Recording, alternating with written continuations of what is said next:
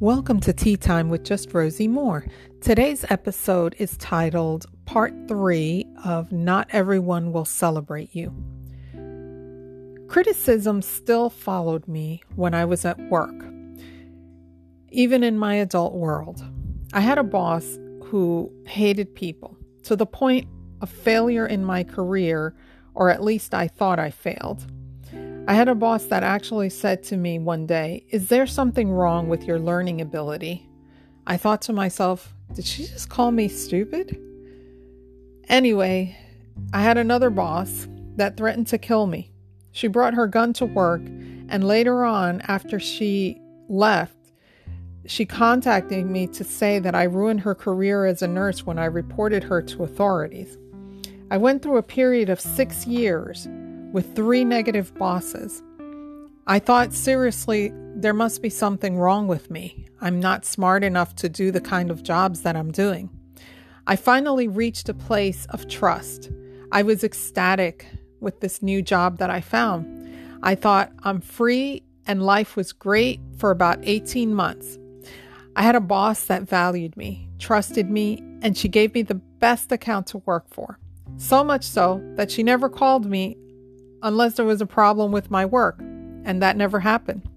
So the call never came in 18 months until one unsuspecting day in September.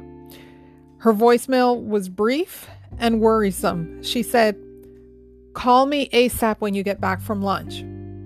I was shaking in my boots because I thought, oh my goodness, did I do something wrong?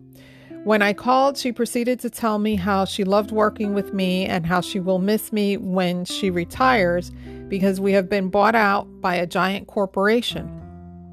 One large company bought seven little companies to make this big, great conglomerate company, and she was no longer going to be my boss.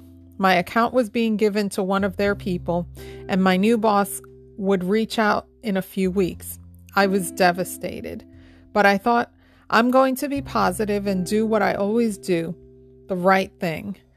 This was the start of the most craziest nightmare that I had to endure. I had a boss who belittled me. She tried to cancel my vacation time that was scheduled to go to be out of the country, and it was approved the year prior with my previous job. She was telling me when I was sick that I needed to work.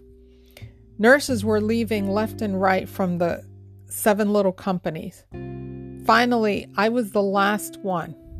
My boss did all that she could to get me to quit, but I stood my ground. I worked harder, but that irritated her more. It got to a point that she became a tyrant, and a full complaint had to be launched with HR because there was health discrimination against the time off I needed for my premature son's health.